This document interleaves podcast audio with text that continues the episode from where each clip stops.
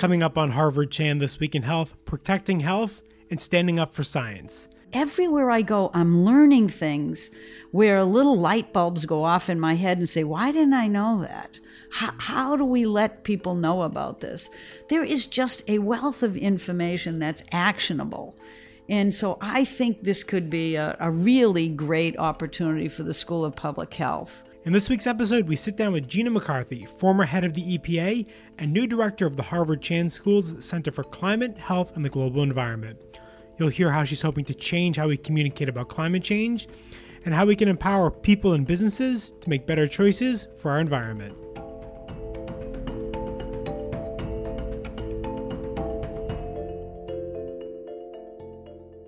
Hello and welcome to Harvard Chan This Week in Health. It's Thursday, May 31st, 2018. I'm Noah Levitt.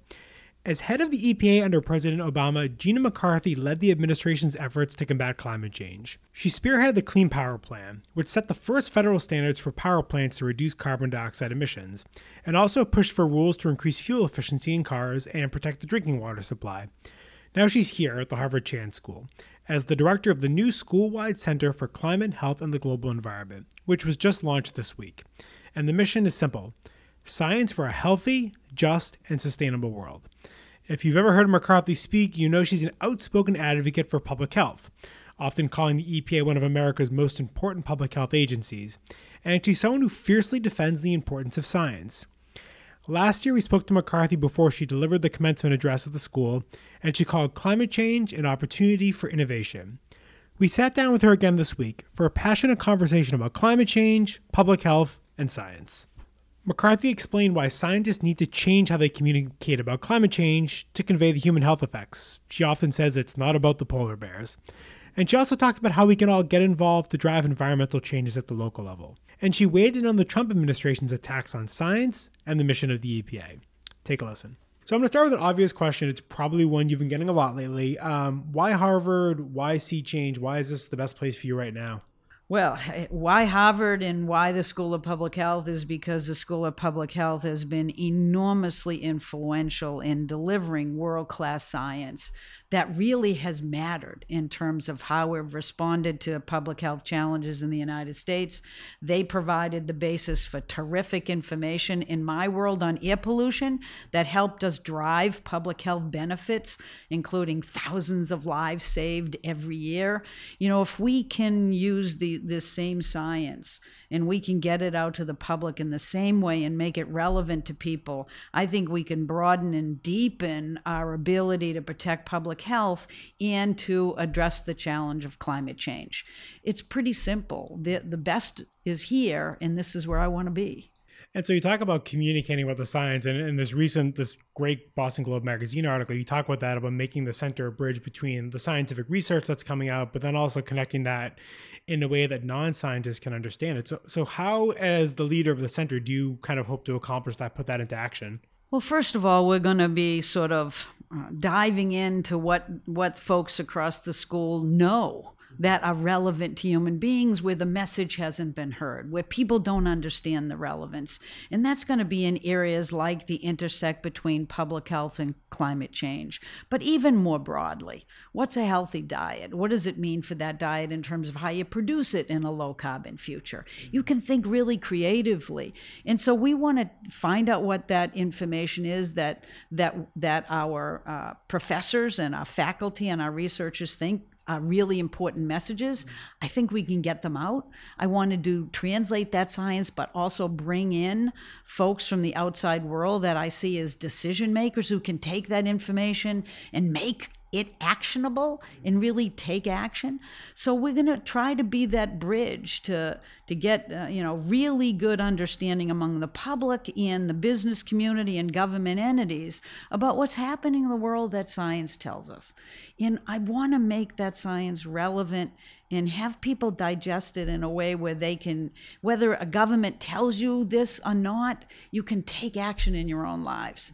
We can save lives well beyond what government's able to do and in a time frame that's much quicker and could end up being very systemic, changing markets. Why not use the academic community to spread the word? not to put you on the spot too much, but is there an example of that where there's very clear research in one area that is impactful to people, but just hasn't been translated well, so people don't understand what's going on? People are still baffled that public health is actually connected to climate change. I know, I mean, that's not a specific enough issue.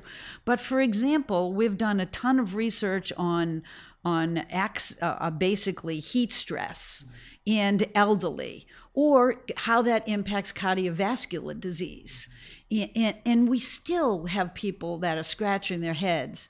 And we still have very little information on kids and how heat stress actually impacts our kids. Why are we baffled by that? Why don't people naturally assume that changes in our environment will actually have a profound impact on how we as organisms function?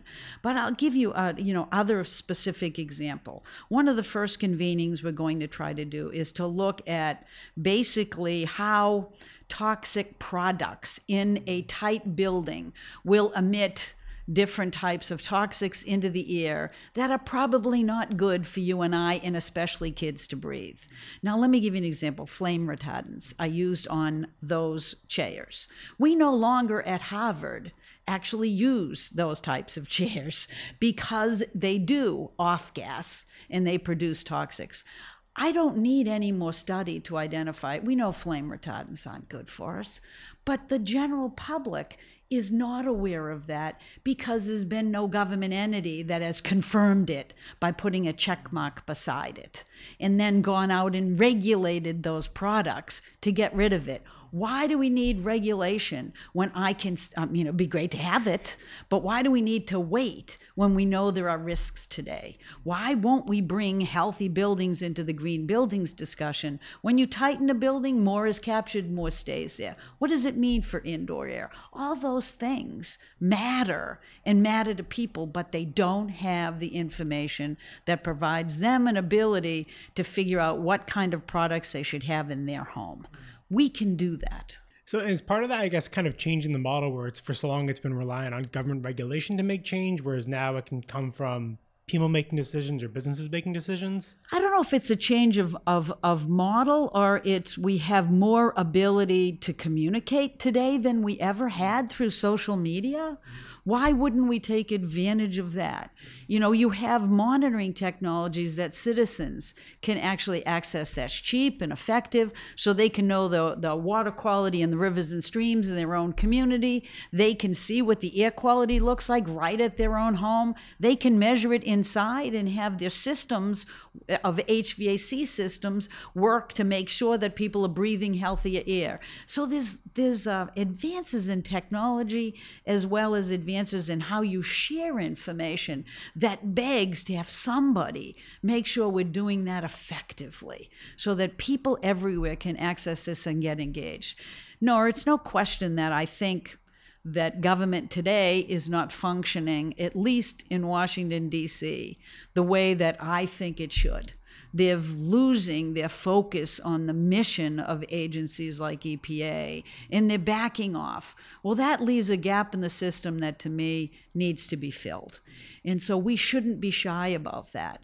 We should actually step in and make sure that science is understood, that it's defended, that it's spoken with with compassion and passion, that we make the case for ourselves if the government is denying us the ability to do that.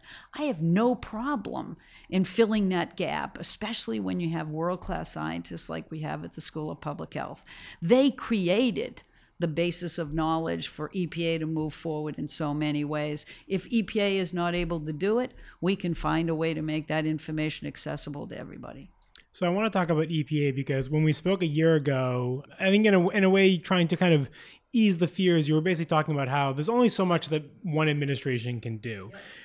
Seeing what's happened in the past year at the EPA with Scott Pruitt, do you feel differently about that? Do you feel like there will be lasting damage with what's happening at the federal level? I think no. The thing that that bothers me, uh, that I worry about the most, let's just put it that way, is is the attack on science. I really didn't anticipate that they would so blatantly attack the science and try to negate EPA from being able to pay attention or make decisions on the basis of the science. That is very concerning. And the continued budget challenges uh, are going to be hard to regroup from. There's no question about it. We're losing talent in the agency and we're losing its central focus. But still, the real world is moving in the direction that we would want it. We still have to have really good rules done to undo the specific actions that we took under the Obama administration to protect public health and address climate. And the rules that I'm seeing them propose are simply not going to cut it when it gets to court. So many of the sort of calming uh, statements that I tried to make before continue to hold. I don't want people to overreact, but I do want them to react. And that means we all have to engage. We all have to be prepared to regroup and take over the field when this administration moves away. We have to participate in providing comment on these rules so that the, it's clear to the courts that is that this is not in the interests of the public, that this is not consistent with the law or this is not based on sound science so that we can win those battles and fight effectively to, to make sure that we continue progress moving forward as quickly as we can. And so you've talked a lot about getting involved. And I wanted to ask about that because um, you spoke, I think it was during a, a, webcast hosted by the forum about this idea of grassroots activism, about really getting involved at the local level, whether it's in your city, your your your elementary school, et cetera. So, what would be your advice for people who are concerned about what's going on federally but want to take action in their communities? How can they take action? What are some effective ways to have a voice locally?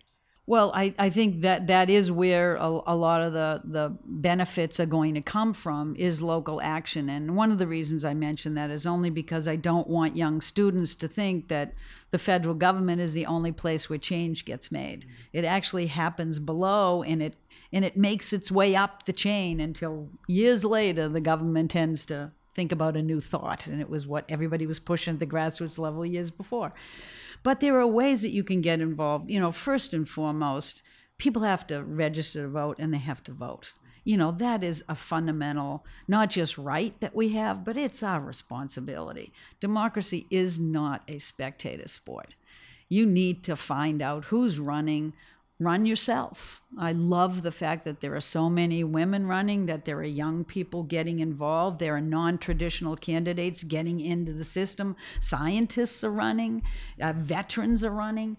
They kind of want to take back the field and recognize that th- these are not partisan issues. It drives me absolutely insane when people talk about climate as a political issue. Someone might have made it that, but it's not fundamentally, it, it is science. And so I'd want them to get involved. Get involved in, in local community work. Talk to the city of Boston about what they're doing on climate. Go to other cities where you live and find out what they're doing to protect themselves and the public they serve. Get involved in citizen science. You know, there's all in every city there's citizen science groups that are using monitors so they can understand what the challenges are in their communities and, and they can and they can take action and they can go to their local legislators. Go to the business community. Uh, no, I think the business community is the sleeper here that just might wake up because the, the business community knows that the climate that climate change is happening. They understand that they have to be part of the social fabric of our communities, and they're vulnerable if they're not. Because young people can use social media and call out businesses that aren't contributing, that are falling on the wrong side of where science demands. And they want investments made in people's health that also improve our economy and grow jobs. We've been doing this for decades.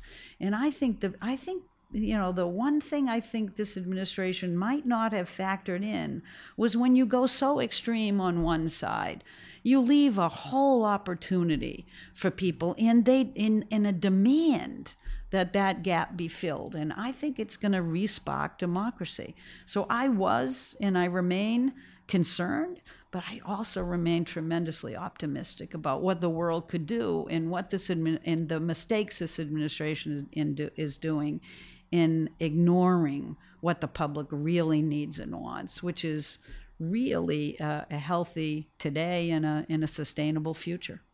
And I like that frame where we've talked about this idea that climate change is this opportunity, especially economically, green energy. Do you see progress in the US where the business community is kind of running with that, or are maybe other countries outpacing the US in that area? I think we're actually doing very well.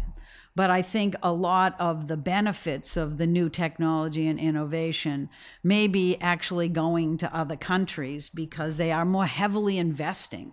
And if there's one thing you need as a federal government, it's investing in innovation. We tend to help to get products and technologies out there until there's a good footing in the market. And it's important for us to do that. And so I think we may be losing some of the future jobs and economic strength that this country would have if we had a federal government that continued to push. But I still see progress being made here tremendously at every levels. And I think the business community is is is on the right side of these issues and increasingly wanting to invest in new technologies. So it's a shame that the federal government isn't leading that effort, but others can. You spoke a few minutes ago about kind of this growing body of knowledge about links between climate change and health, whether it's heat stroke, et cetera. And I know you talk a lot about this idea that we need to shift climate change away from it's not about the polar bears, yeah. it's about human health. Have scientists been doing a good a good enough job of shifting that conversation and what still needs to be done to shift that so people understand those links better? I think it, scientists are beginning to speak up more clearly, um, but scientists tend to learn in language that only other scientists can understand. So I do think there needs to be translators. There needs to be uh, an ability for, for other people to take the information and not do it in a way that, that in any way misinterprets or doesn't properly caveat what is known. But you just need people with other skill sets to complement that. And you need to have an ability to do outreach. That's the reason for the center is to try to be helpful with that and also to give you know experience and expertise to young scientists who we're training so they understand that they can they can be vocal and be clear and still be independent and, uh, and so I think that that's a transition that scientists are going to be careful about, and rightly so. And in the meantime, I think there are those of us who have who have paid attention to the science a long time and translated into policies and, and rules and programs that can just lend a helping hand at this point and, and help train the next generation. Um, and so I think it's it's a great opportunity um, because I do think that the one thing I uh, I have seen across every country and every generation is that you know parents care about their kids. They care about their kids' health, and if you can capture that passion. Um, if you can capture that momentum and energy, you can make change in the world no matter where you are and at what level you speak to. Do you think there are? I mean, we've seen this huge momentum of like student-led activism around around gun violence, the March for Our Lives. Are there lessons that can be pulled from that kind of movement, which seems to have gained a ton of momentum quickly, that can be adapted for something like climate change or environmental health? I th- I think you're you're absolutely right. I mean, we envision gun violence, at least in in this school as a public health issue, and, it is. And we have experts here, and we have a dean that's very interested in, in making sure that we continue to focus on this as a public health issue and, and build a more systemic way to continue to talk about it rather than wait for the next disaster to happen. And it's very challenging. But the lesson that I learned was the fresh voice of those young students, how articulate they are in how they were able to make change even in Florida, which which I would never have been able eh, sitting in my little room to have figured out what would I have to do in order to make that change happen. I could not have designed a strategy. And they did it based on on their energy, their understanding, their fear that they're bringing to the table and they brought real life passion to it. Um, it's a shame that they had to experience what they did, but this is how change can happen quickly. And there's a lesson to be learned about who speaks who's best to be articulate about it how do you you know raise awareness at a time when when there is visibility on an issue and capture that moment instead of thinking about doing a conference about it a year later there's an immediacy to these issues that demand immediate response information to be pulled out and spoken clearly. And those students knew how to do it. And I'm excited about, you know, issues like the Me Too movement that raise issues about the women's and the science marches.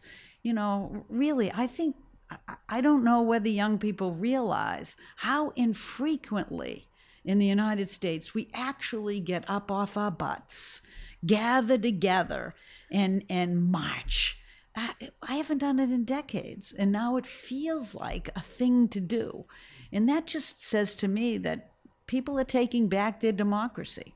They're not relying on people that they voted for to actually speak for them. They're going to speak for them themselves. And then they're going to demand more of the people that, that are supposed to serve them. And I think that's great. I mean, there isn't there. There definitely seems that there is more of an energy. I know you you talk a lot about like don't be hopeless, be hopeful. So I mean, do you think that is starting to maybe we're starting to see more of that? That there is less hope. Like maybe in the wake of the Trump election, there was a little bit of a hopelessness. People were freaking out, for lack of a better description. But now it's kind of transformed into a little bit of an energy. Do you see that happening nationwide? I do I do see that happening and that's why I see businesses stepping up. I think they want to be part of the right side of this issue. You know, if people are demanding that their politicians be straightforward about what they're going to do for them, then they want the business community to do the same. And you can you can see that. I mean, there have been reactions through social media that have caused CEOs of very large companies to say, "Oops, I didn't really think this through. Maybe I don't want to do what what I was planning to do." There is a, a whole way now, I think, for people to speak that we never had before. We just need to make sure at Harvard that it's underpinned by real facts and real science. I think that's part of what people are reacting to is they need they need trusted institutions and professionals to provide information and that's what i think the value of harvard can bring to the table is we are seen as a world class place where our voice is based on reality, based on well established facts. And I, I, think that's the one piece that you always want to have a rudder, as a rudder in these conversations. Because I want people to march. I want social media really to speak, but I want them to speak truth to power. I want them to get that truth from a trusted institution, one that's always been there for them. And frankly, Harvard University and this school fits that bill at least when it comes to climate change and public health. There's been no stronger voice to talk about the link between exposures to pollution, like air pollution, and what that means for kids, what that means for our health moving forward, how many lives you can save, how you can start a new generation of technology and in, in, in, in information that continues to create jobs and grow our economy in a way that's healthy. That's the connection that I want to nurture. And, and where I want Harvard to always be. And so I want to ask about that because I mean you're making the transition from government to higher ed. Is there, do you feel that you can speak out differently now in this role? Are there things that you think you can accomplish at Harvard that you could not have accomplished in, in the public sector? Yeah, I think I think it's a wholly different role, Noah, and and it's one that I'm learning and trying to get comfortable with. Um, but I'm trying to find my voice and and I and I think uh, Harvard School of Public Health and the the C-CHANGE here is is a way to do that. Um, I want to now ground myself in the science. Um, I want to stay in my lane, um, but I want people to understand that there are challenges in the world that that we need to face. That science is telling us, but I want to be very clear about how much science you need to know to act I want to be very clear that people everywhere can make a change, not wait around for government to do it. I think the one thing I've learned is that, you know, in government, especially at the federal level, you need to have absolutely overwhelming science to actually take action. I need only a certain portion of that as an individual to convince myself that I can choose better options. And and I I want to be able have people do that. And especially today, when you have a federal government that isn't focused on protecting people. When you're focused on protecting polluters, somebody needs to speak to the public about what's real and what isn't, and how they can continue to eh, take make their own choices. How states can continue to act and have the expertise they need to figure out what the best actions are. How you could look at climate change through a public health lens. And instead of it being a burden, it is the opportunity for you to keep your kids healthy this is what you can do outside of government with a freedom that inside government doesn't allow. How do you do, do you envision your, your role at all as also kind of being I mean you're such a great communicator. You you have this energy when you talk. I mean people react to what you say. Do you feel at all that you have have a role of I guess mentorship of younger scientists so they can find their voices as well? No the reason why I'm um, at Harvard now is is that when I left the administration um, I, I got a level of of energy from the students that that I hadn't seen or felt in a very long time. It wasn't that I didn't love my work in government. I do, and I always will. And the federal government was full of of work and action, um, and I loved it.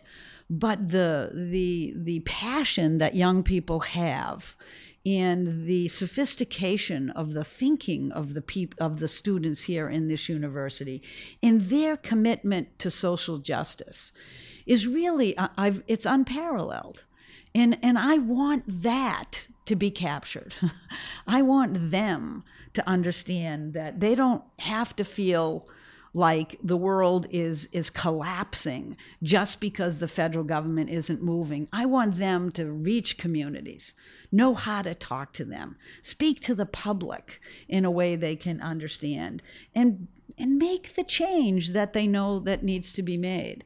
Uh, it's just incredible what I think they can do when they move out into the world, and they want to know. They don't want to leave here just understanding how to do research. They want to understand how to do research that matters. They want to talk about it. They want to make sure people understand it so change can happen.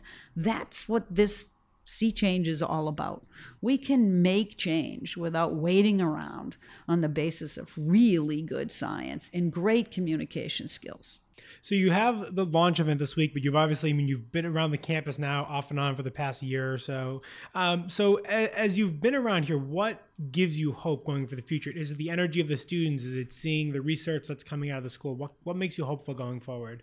Well, I think what makes me me hopeful is, without question, the students. Um, without question, the openness of the faculty to recognizing that they know things that the rest of the world should really know and, and digest. Um, I am everywhere I go, I'm learning things where little light bulbs go off in my head and say, Why didn't I know that? How, how do we let people know about this? There is just a wealth of information that's actionable. And so I think this could be a, a really great opportunity for the School of Public Health to really show just how good it is, just what it knows, and how much that information can mean to people out there who are, especially those most vulnerable, who are struggling to to make ends meet. Um, I they're the ones we need to give hope to. They're the ones we need to give a voice to. They're the ones that need more power. And I think when people get healthier, they become a more visible and, and vocal participant in their democracy. And so change can happen, and this can be part of it. And I just love every minute of it.